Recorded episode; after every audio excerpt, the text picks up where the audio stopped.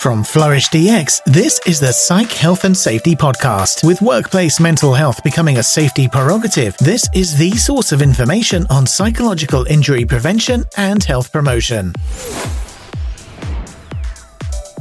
Hi, and welcome to the Psych Health and Safety Podcast. My name is Jason Van Schie, and I'm one of the hosts of the show. The aim of the podcast is to rapidly increase the knowledge and application of psychological health and safety in workplaces worldwide. To help with this, we have regular guests from around the world who are leading the way in this important area. Before I introduce our guest and topic for today, however, allow me to introduce my co-host, Joelle Mitchell. How are you today, Joelle? I'm I'm waking up. Yeah. Early start again today? An early start. Yep. I've I've got my coffee here. It'll kick in soon. It'll be all good. We're all hoping, including the listeners, that it kicks in soon. that was not a laugh, uh, listeners. you should have seen the look that Joelle was giving me. All right, look, I, I, won't put too much pressure on Joelle to start today as, as we wait for the caffeine to sit in. Uh, what we're going to do is introduce our amazing guest for today. She's a real leader in the field of psychological health and safety in Canada, and therefore also very much a world leader in the space. She was a key developer of the Canadian National Standard for Psychological Health and Safety in the Workplace and the Guarding Minds at Work framework. She's a regular columnist, spokesperson, as has even hosted her show, uh, a show previously on the Oprah Winfrey Network. In her spare time, she also is the CEO and founder of My Workplace Health. Welcome to the podcast, Dr. Jody Samra. Hello and good evening from beautiful, sunny Vancouver, British Columbia. Oh, so good to have you, Jody. Oh, it's such a pleasure to be here and, and such a pleasure to talk about something that is so relevant to so many of us now more than ever. Yeah, look, we're really thrilled to have you on, Jody. Um, we've had a couple of Canadians previously, and uh, I know that you very much have had a, a large part to play in, in, the, in the important work that's going on in Canada and really world leading work. Uh, even in Australia, where we think we're doing pretty good in this space, I think that uh, Canada is still at that, that extra level up. So yeah, well, thank you. Well, we're pretty proud here in our in our uh, small little yet vast country. yeah, no, it's going to be a great chat today, no doubt. All right, Jody. Um, to get us started, can you tell us what you like to listen to at the moment in uh, in the podcast space? well, what, what I was listening to this morning uh, was also was actually a tardigrade talks, which is our new podcast. So these days, uh, as you well know, uh, some of the the time involved in setting up a podcast. Uh, so, so on my listening list this week, the only thing I've been able to make time for is listening to ours as they're proof before they come out. So, Tardigrade Talks, uh, which is a podcast about housing personal and, and workplace resilience. Fantastic. That's an important topic at the moment. It is def- definitely. All right. Well, um, can you tell us? So, um, Jason's given us the Cliff Notes version of what sounds like a really fascinating career. Can you tell us all about that? Yeah, absolutely. Well, I uh, I'm a clinical psychologist. If we go way back, and interestingly enough, um, once upon a time, I was immersed in forensic world, and I, I actually am a forensic specialist um, by, by background. Uh, learned very early in my career that federal and provincial corrections were not my um, most exciting environment to be in, um, but I was very interested always in um, kind of legal systems um, and understanding the way uh, things like civil forensic, um, and disability systems work. And so that kind of stemmed my interest quite early in my career. I've been practicing almost 20 years now, um, but quite early on becoming very interested in occupational disability and things that contributed to people being off work for really extended periods of time.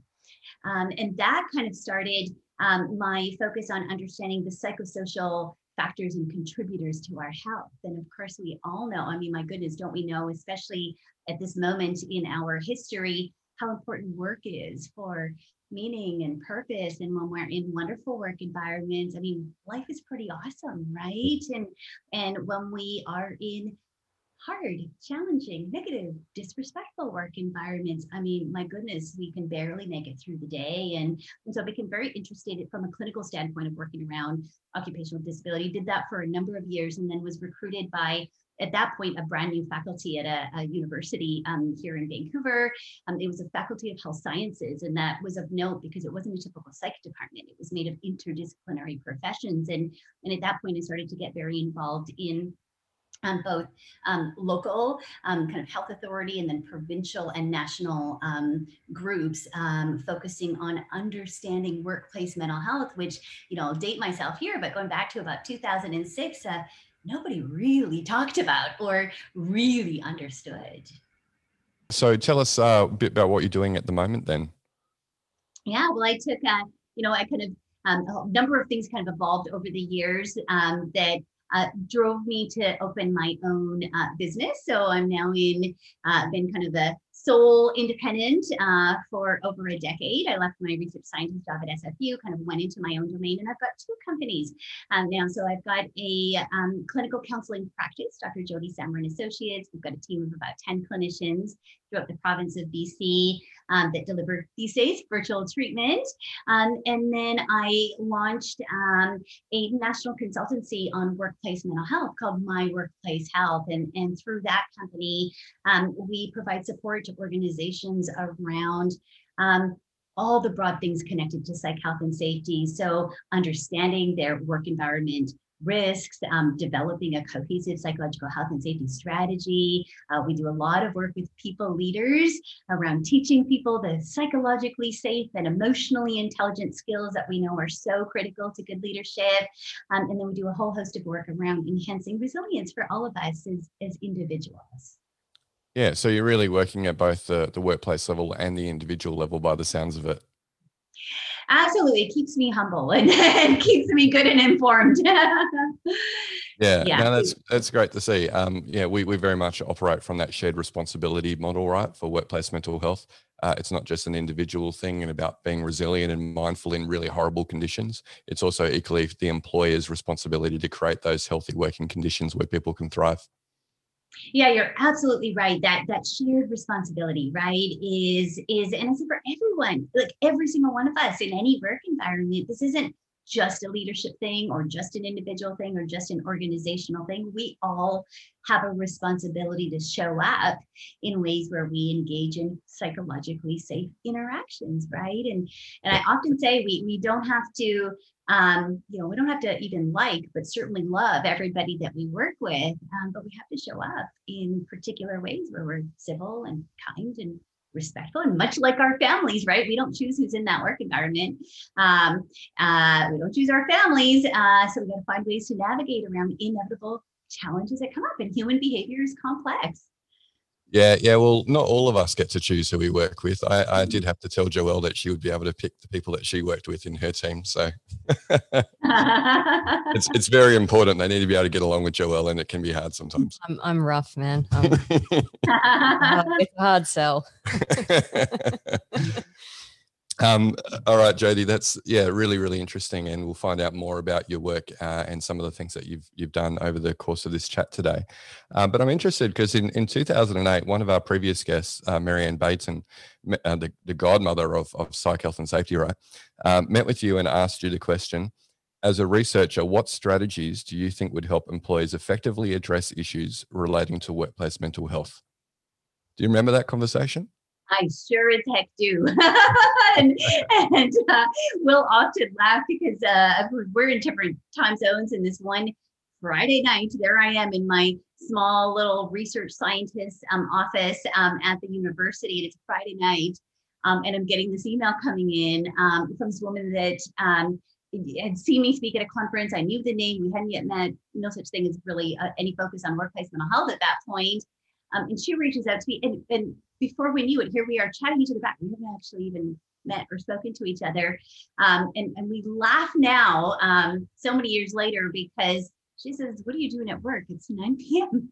And I said, I think it's midnight for you. What are you doing on a Friday night? Right. And there began our discussion uh, and a very long term, uh, both friendship, but, but fantastic uh, collegial and um, mentorship relationship. She's one of my strongest, most inspirational mentors. And, uh, you know, back then it was like nobody was really talking about it. And I said, yeah, we need something that um, is just evidence based. It doesn't cost anything because organizations kind of want to start somewhere, but no one knows where to go. You go to good old Dr. Google. Well, have fun with that.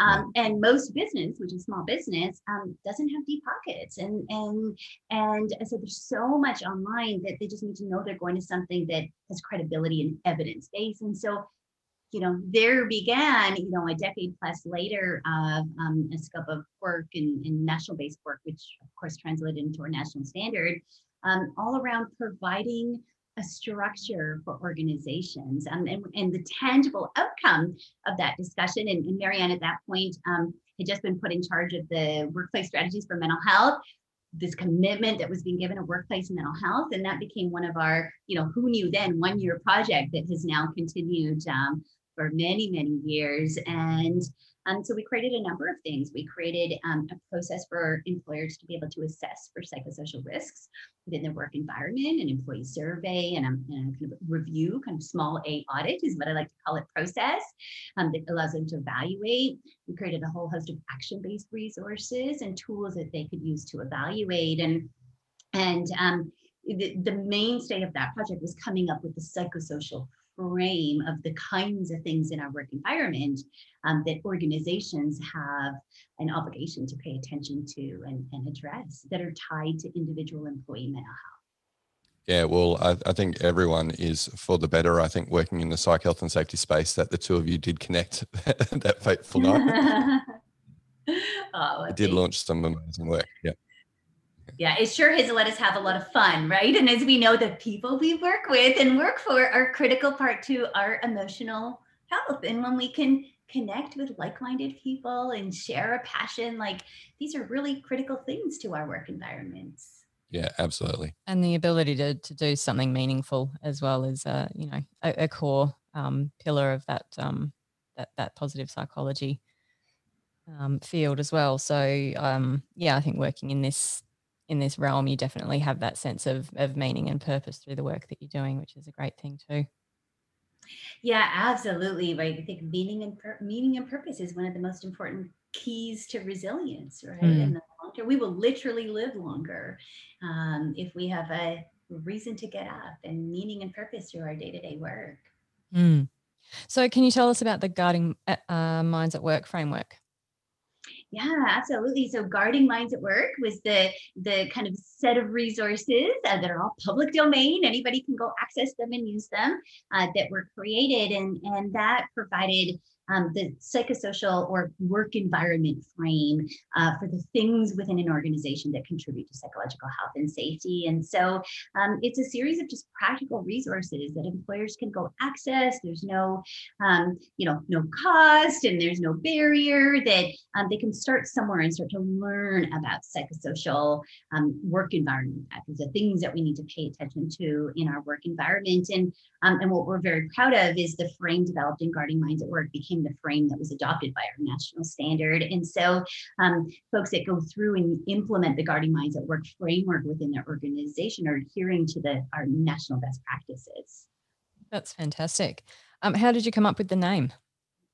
Well, Dr. Martin Shain, who is one of the um, researchers involved in Guarding Minds at Work, he he gets all of the the credit for the name, and he's um, the the legal scholar. He likes to clarify, not a lawyer, because he did not practice as a lawyer, but the legal scholar, uh, a legal research scholar that um, has been very pivotal in this domain of work, and and he um, is really, you know, talk about godmother. He's like the grandfather of, of psychological safety, and and uh, very passionate about um, the harm that can get created when we're not um, protecting our workers. And out of that, um, he had he had the name of kind of guarding minds so that we're protecting our minds and that ended up evolving into guarding minds at work that's a really nice story no it's um I, I do like that that name and i guess the um the connotations around it and that you, yeah, we're, we are protecting people's minds and um, keeping them safe. Um, so how did you, how did, how was the framework actually developed? Oh, there was so much. I mean, research, research, research, scanning the data, right? And, you know, getting um, very clear on what the literature was telling us about the factors in our work environments that contributed to better psychological health.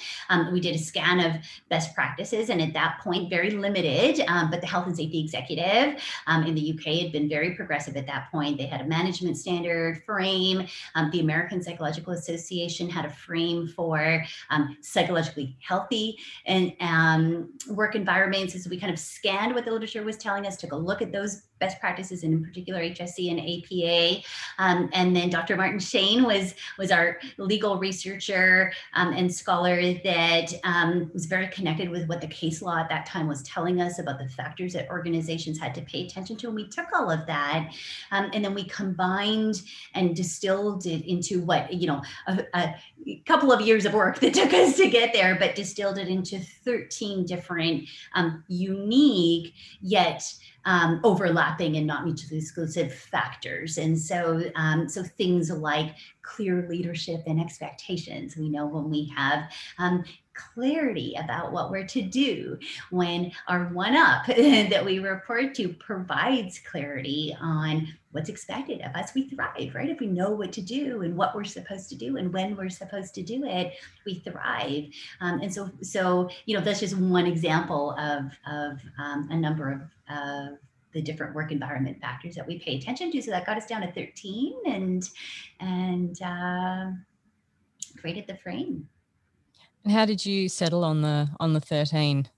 Was there a bit of um, you know yeah, good question. Well, it was a very methodological approach that we took, right? Was that uh, we've found ways of coding and seeing what things had commonalities, and we were trying to put things together, you know, kind of doing a little bit of a factor analysis. And I say little bit in that it wasn't at that point, there's very little research that mm. actually looked on work environment factors. So we had to be very creative. And, and there was an element too, because this is for organizations and it's not a research study kind of off on its own, that it also had to be very practical and it had to make sense to people. And so when we think of the concept sort clear leadership and expectations, all of us, without knowing what that is, um, will know what that means, right? If we say uh, um, workload demands, right? All of us will know what that means. And so there was also a very heavy eye on making sure that this had high face validity and was making sense. So we went through lots of consultation, um, you know, great people at a national level at Sapna, who you've had on on your show from the Mental Health Commission of Canada. Uh, Marianne, of course, was was pivotal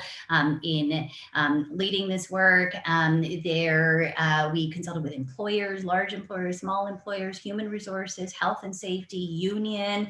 Um, we had focus groups with employees and workers that were dealing with issues. So we took a very comprehensive um, methodological approach to making sure that we were understanding perspectives and concerns and the kinds of things again and again that came up. Um, Fantastic. That's a, a phenomenal effort um, by the sounds of it. And um, the just the sheer volume of um, of different people and groups that that you're involved in that process is um, yeah, it, it's a little bit mind blowing, really, to think about it yeah, it was definitely a passion of love and and uh, you know lots of hands involved in you know when we jumped to the CSA standard and just you know I think the timing was also right at that point. People were starting to have a vocabulary and speak a little bit more about mental health and and I think there was a real intuitive awareness for people that these things matter. Like and and I think the general sentiment at that time was you know I know that this mental health thing means something, but I don't know where to start, right? And that would be the average. I don't even know what like what do I do? What does that mean? Does that mean I get a benefits program? And we say, well, sure, that's one factor. Because psychological support is one of 13 factors. So absolutely get benefits and give support to those that are struggling. But we know um, our frame and what's very unique um, and has been so, um, you know, I'd say, well, groundbreaking. I mean, this is the first standard of its kind in the world. Um, uh, and it provided a frame that was really different. It wasn't just, oh, we focus on the individual that has depression or anxiety or another mental health issue. It was what are the factors within the broader work environment that maybe nobody in the work environment has depression or anxiety right now, but we know best practice, legal research is connected to individual employee health. And that's been a big shift um, for you know organizations to kind of think that way and understand that. Yeah, we've found similar things um, here in Australia, and you know when we when we use the words um, psychological hazard, we sort of almost see the light bulb appear um, above some people's heads because they, that you know, they sort of think about mental health as being this, um, you know, very clinical psychology focused, individual level um, issues that really, you know, as a business, we just don't know how to deal with. But when you start using language of hazard identification, suddenly things start to to make a bit more sense for them. Yeah, absolutely. It's like the health and safety language, right? The health and safety folks get it, and they and they get it very well because they've already got that language. And you know, and and uh, you know, I can look out my window and see the construction site, and and uh, you know, those words make sense. So the the you know, kind of risks that we see physically. You know, if you're not wearing a hard hat, and we use a guarding minds metaphor, right? That there's safety protocols for a reason. Um, there's reasons that we teach people how to do their job and that that's very tied to you know physical injury but very similarly we know i mean probably most all of us can can draw on some past workplace right? Even if it goes way back to our teen years where it's awful where we had a leader that was you know you know, maybe not a full bully in the true definition of the word, but incivil or disrespectful or harmful and uh, or people that didn't really care and communicate in emotionally intelligent ways, right? We all know and we all know when we're dealing with our own personal issues, which every single one of us will deal with multiple, multiple times, the difference between the person that can take the time to just check in say, Oh, you're Joelle, you're not yourself today. I just want to check in. Anything I can do to help you um, Joelle, I see you haven't had your coffee yet. And you know, like when we can do that, that's, that's a that's a hazard, Jody. Yeah, that's a, that's a hazard. Everybody's like, woman, just drink the thing. yeah, but then versus if you're dealing with something, and you know, if I'm on you, you didn't do this right, or I don't see this, and I haven't even paused. Well, okay, that that's a hazard. That's a hazard that's going to be more likely to increase um, the likelihood of you having a bad health outcome. Mm. Yeah. I think it's a, a really good um, uh, amount of information that you shared there, Jody, around the development. I mean, it's what over ten years on now since the development of that framework uh, was was started on, and I think it's very easy to forget how much work actually went into the development of that and the consultation piece that, that happened um, all those years ago. Yeah, thank you. Yeah, 13 years. It's hard to build lucky, lucky 13. I think 13 is lucky actually. So lucky 13 and and uh, and uh, yeah, it's amazing. And and our standard came out uh, the CSA standard in 2013 which is eight years ago, and that sounds like a long time ago. But I say it's like in OC health and safety terms, it's we're still in the 1920s. Like we are so early um, that eight years in the lifespan of standards and best practices it's it's still a little toddler. Like it is just getting to learn how to walk. And so we're such early stages um, of bed because of course it's, a voluntary standard. And so it's uh it, it's you know establishes a best practice but it takes a, a while for that to get embedded into companies and organizations and culture yeah, and we're definitely seeing some drivers this year, as we were talking about offline before, um, with more and more companies looking to adopt more of a health and safety approach to psych hazards. Um, but speaking of, of the CSA uh, Technical Committee for the Development of the National Standard, um, you're obviously one of the key and, and early members. Um, with uh, when we were talking with Peter Kelly from the HSE um, about the development of the HSE management standards, um, he gave us a really interesting anecdote that apparently the first draft was actually uh, written in a pub on the back of three beer coasters. Now, thinking back to the early discussions you were having around the national standard, can you have any? Do you have any uh, memories of of the the things that you were talking about with the other founding members uh, of that CSA committee about what needed to be in the draft and what things needed to be covered? Yeah, great question. So you're getting me to go down memory lane, and that's a great story of the, the pub. So I was not in a pub, first of all. I was in a windowless university office. Oh, that's, that's is where the magic happened. yeah, not not quite as exciting. Um, you know, I'd say, you know, one of the biggest discussions actually that we had is is um, so the so our our standard is called the um, psychological health is National Standard of Canada for psychological health and safety in the workplace. And in very early days, I and I know it's a mouthful. Psychological is a mouthful, and I know a lot of people have a hard time spelling. Like it's it's a mouthful and it's a complicated word. Um, but it was something that I was so felt so strongly about for so long. And I think one of the biggest areas that we had some pushback early days from stakeholders was saying um, it should be mental health or mental illness or the the words should be around mental. And and i was like i am digging my heels in the sand about this one because what we do when we think about you know we talk about a mental disorder or mental health issue or mental illness is we think in black and white terms. So usually our brain says ah i'm either in that category or i'm out of that and and um, it, there unfortunately continues to still be a lot of stigma. I think it's going down uh, for sure has gone down in the last 20 years that i've observed but there's a lot of stigma. And so a lot of people won't put up their hand to you know say know run and sign up for that mental health issue uh, workshop right? It isn't as as intuitive. And from a research standpoint of course you both know this well is our psychological health is on a continuum.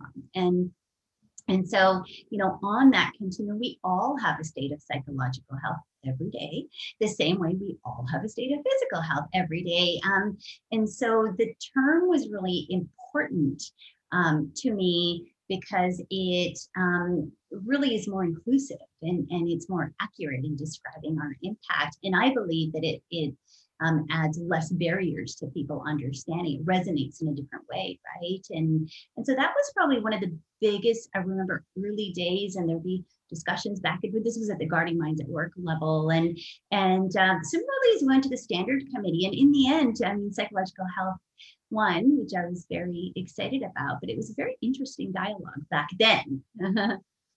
Yeah, no, we're definitely seeing it these days. Uh, mental health still has a stigma attached to it, and very much people see it as a synonym for mental illness. So I'm really glad you stuck your heels in back then and and really, um, you know, went into that for psychological health and safety. I mean, that's where our um, podcast gets its name from. Uh, although psychological, like you say, is a mouthful, so that's why we abbreviated it to the Psych Health and Safety Podcast. So. Absolutely. Yeah, but uh, I think it's a really important distinction to to make. So I'm really glad that you uh, you did that with the the standard. Mm. So um, while you were developing the standard, what sort of feedback did you get from industry? Hmm. So the the CSA level, without boring you with too many of the details about how a technical committee operates, it's a very long process, very tedious process. Um, and there's just this national review that's put out, and there's a there's a methodology and approach for ensuring there's you know kind of every key stakeholder voice is heard. Um, you know, I would say in, in a positive way, probably the most consistent message. Like this was a big deal for us for, for CSA because it was the first time anything in the mental health world had been taken on as a standard at the CSA level. So that in and of itself was a pretty big deal. I'd say there were probably mostly like lots of behind the scenes happy dances of like, oh wow, let's see where this goes and people are it's going to resonate. And I would say the thing that probably strikes me most is how much it resonated for so many. And so being this area that was new and kind of, you know, felt a little, I don't know, almost scandalous, right? Like here's mental health and uh, people going to talk about like the stigma then, right? 10, well, 13, 14, 15 years ago was far greater than it is now. So it was this kind of taboo topic. And, um, but I think what, what stood out is how much it resonated for everybody. And so I'd say I wouldn't say there was pushback as much at all as there was like this real interest to say, oh yeah, this makes sense. Hmm.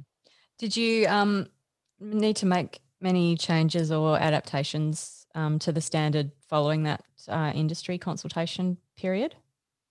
Yeah, I mean, it's mostly the the specifics, right, and the nuances of um, implementation and the approaches to take and wording and making sure, was, again, kind of inclusive and meeting all's needs.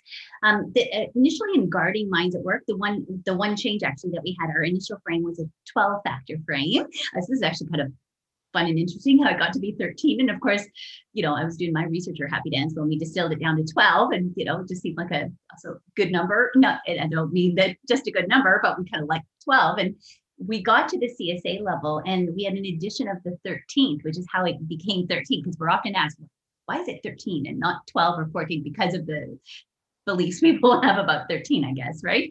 Um, and uh, it was physical safety was added. And so our 13th factor is physical safety and the initial frame um, didn't have physical safety as part of it. But of course if we're not in a physically safe work environment that affects our mental health. And so that was the 13th one and that was the most substantive change that we had. Um, and, and other than that the the frame in the model was remained intact which uh, yeah i felt very proud of Mm, well, that's definitely an important inclusion um, to have in the framework, the the physical safety element, and um, yeah, probably not one that people would typically think about when they're thinking about psychological health. But yeah, you're absolutely right. If you're if you're in an unsafe environment, um, of course your your mental health is going to be adversely impacted. Mm-hmm. Yeah, and, I think it'd probably be hard for uh, a bunch of white collar academics to um, see through the eyes, I guess, of the construction worker where something can fall on them and kill them um, if, if they don't have the right controls in place. Um, so that consultation piece and, and talking to employees who are actually experiencing this every day was obviously very important to identify that one. Um, so what are some of the success stories of the standard then, Jody? Ah, um, well, you know, it's it's getting a lot more leverage, and what we've started to see, um, you know, particularly the last few years, and I will say particularly now, the past year, is um, people are understanding mental health matters. And, and I'd say the biggest success is that it's gotten such traction that, you know, the, the well, I guess the most concrete one is ISO now um, has, of course, an international standard that's coming out. And, and we're very proud at the CSA level to have a mirror committee that was working with ISO and our, our standard, um, you know, being the first of its kind in the world um, has really had an impact at a more global level. So wonderful to see, for example, you know, so many organizations in Australia kind of adopting ours and, and using guarding minds at work and the leverage that's gotten internationally was, I, you know, I would say if I look back now, um, you know, just honestly, by surprising. I probably wouldn't have guessed that was going to happen way back when, you know, it was the first iteration was launched in 2008. Um, but pretty cool and pretty awesome actually that hmm. that uh, it's had that impact. Yeah, it's one thing to uh, have impact at a national level, but another at a global level, that's for sure. Um, so, but what about within Canada? Um, what are some of the success stories of you know companies who have adopted the standard? Yeah, I mean, organizations, I'd say one of the most important things it does is it gives them a consolidated frame. It helps them know what to do. And and often uh, you know the, we hear again and again organizations they'll say okay well, you know we kind of weren't doing a decent job or felt like we were paying attention to this or that. Um, but when the inevitable difficult situations arise in a workplace right easy situations are easy. They don't affect us that much but it's the difficult ones that um, you know organizations that are saying oh the uptake um, is even stronger. We now get it. It gives us a frame. It helps helps us be able to do things in a way that um, feels easier. We have some predictability and control over or over approaches.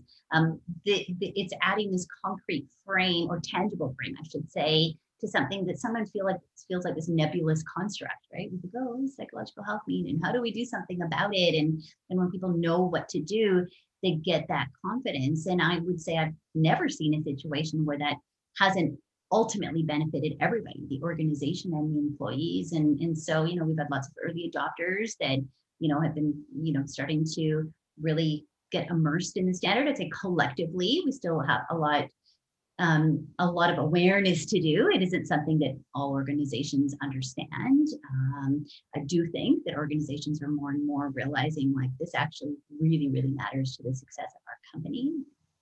Yeah, great. And we hear it's the uh, the most downloaded standard from CSA. It is, yes, uh, which is again really interesting, right? And yeah. and speaks to it, yeah. Yeah, no, amazing work. Um, so you mentioned um, ISO forty five thousand three. Um, can you tell us a bit about how uh, the Canadian national standard influenced the development of the ISO standard? Yeah, well, I, I feel like I can't speak in huge depth to that because uh, we had a dedicated mirror committee of CSA members.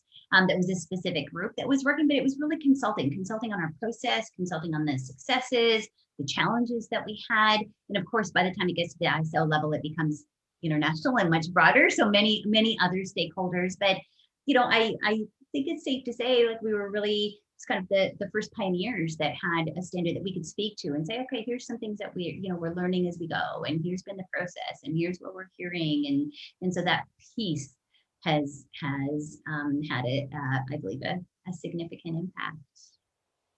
Wonderful. Um, so Jody, it's you know you've obviously been at the forefront, uh, being in Canada at the right time. You know, really contributing with the founding uh, people behind, I guess, a standards approach or a framework around psychological health and safety at work. It's amazing the work that you've done. Um, looking into the future, what would your hopes be for mental health in the workplace? Oh, great question. Um, one is that um, every organization, whether you are the two person organization or the 2000 person organization or larger, um, that they understand, that they understand that um, psychological health and safety in the workplace matters. Uh, it not just matters because it's the right thing to do, it not just matters because of the prevalence of mental health issues. Selfishly, it helps organizations increase their bottom line, right? And, and for organizations to get this matters and it's within my domain of responsibility to make sure I'm creating a good environment psychologically as well as physically. Um, you know, and I would wish that if we look at, you know, larger organizations that have a dedicated structure, that we have some person in each organization that is responsible for promoting and ensuring psychological health and safety within an organization so that each organization has a champion yeah, no, absolutely. Um, it's yeah, really important. I think that companies bring this on. Yeah, it's interesting you bring up the uh, the bottom line thing, right? We've had a number of uh, reports done here in Australia looking at the return on investment that companies can get by investing in mental health at work initiatives, and it doesn't seem to have been enough in the past to have actually driven employers to change or invest more in in workplace mental health initiatives. Um, but I think that that missing piece is that that framework, as you say, um, like that gives companies really clear guidance around what does a psychologically healthy and safe work environment look like. And, and I think it's very important that employers, first of all, seek to do no harm. So that whole guarding minds is is really important. Uh, and then we can start to look at how do we make people, you know, happier and, and healthier when they come to work yeah win-win and and uh and you know that bottom line in lots of ways um retention right? People are going to stay with you and be engaged and you know as i often say the discretionary effort that employees demonstrate when we're in good work environments where we're respected and where we're cared for when the crap that happens in our life comes up when we have organizations that are equipped to be able to support us well um, my goodness we go that extra mile don't we right and we do it with pleasure and joy and and that is so win-win for so many reasons for everybody involved yeah, no, I see some people who say, "Oh, but that's going to cost money and it's going to reduce productivity because you're doing, you're spending time doing uh, these other processes and procedures around psych health and safety." Uh, but you're absolutely right. When you treat people right, then they put in that discretionary effort. They're more committed to the organization, and then your organization performs better. Um, so I don't I don't buy that argument by some that this is actually mm. an additional burden or cost to a company. Um, looking after the people in your company is is important for being competitive and and being productive as an organization. So um, yeah, no, nicely put. Mm. All right, Jody, we've got lots of um, lots of listeners who are hopefully interested in working in this this field of psychological health and safety, and maybe some early career professionals and and some students um, thinking about career pathways. Um, do you have any words of wisdom that you'd like to share with these people? Oh, yes. Um, one is follow that pull, right? Is and I think so much, and I more than other areas, um, again and again and again, the champions that we see. And when I say that, it's just a person that's really passionate and starts a dialogue within their organization. And and you know it's it's time and again and again and again we see in organizations that it's one person that personally was really invested in something that started to talk about it that downloaded the standard that read up on it a little bit brought it to somebody at a staff meeting or a work environment talked to somebody else and like that is where it starts getting embedded within organizations. Um, and in some ways what's you know what's really neat is like we don't have i mean sure we've got there's some certifications and, and ones that I've been involved in developing that, you know, e-learning or otherwise it exists to help people get certified for sure. Um, but um, there isn't any set career path. And and what I think is it opens the opportunity for so many, whether you're in health and safety or human resources or psychology, or like, my goodness, I you could be an accountant and have a passion for this. And that it isn't sector specific either, that, that um, champions can be all kinds of people within an organization. So I think what's interesting developmentally where the field is at is, you know, it's a the wild open, um, you know, what's a good metaphor? wild open, I don't know, scape of something. So, so it's like the field is open and wild, and and you can enter in lots of different ways. So there isn't one set path that you can do what you do for a living, um, and um, add on um, more specialized training around psych health and safety. And so it makes it a really interesting field for that reason. And so important to have that that um, so many different disciplines contributing to the field as well. I think um, that diversity of thought and background and experience really um, creates a, a stronger um, overall picture. Absolutely, and it affects all of us, right? That's the thing is, is we may say, you know, as I look out my window, the the hard hat policies, you know, I may say, oh, this doesn't matter to me, like that's not relevant to what I do for a living. But there isn't a single one of us that would say the same thing for psychological health and safety. Mm. All right. So, um, Jody, you, um, I did say in the introduction that in your spare time, which I don't think you have much of at all, uh, you know, you you do uh, have uh, your organisation, My Workplace Health. Uh, where can people find out more about your work that you do there? Yeah, well, we are very social media connected. And so we've got myworkplacehealth.com is our, our primary site. And we have another one that's drjodysamra.com. Uh, we have YouTube channels, Instagram, um, you know, all the socials where we put out lots of information. So we place a real high value in our company on, on putting out public domain, uh, so which means free um, and evidence uh, aligned resources. And so you can easily find us online. Yeah. And what was the name of your podcast again for those that are looking for something really great in the mm-hmm. resilience area? Yeah, it is Tardigrade Talks.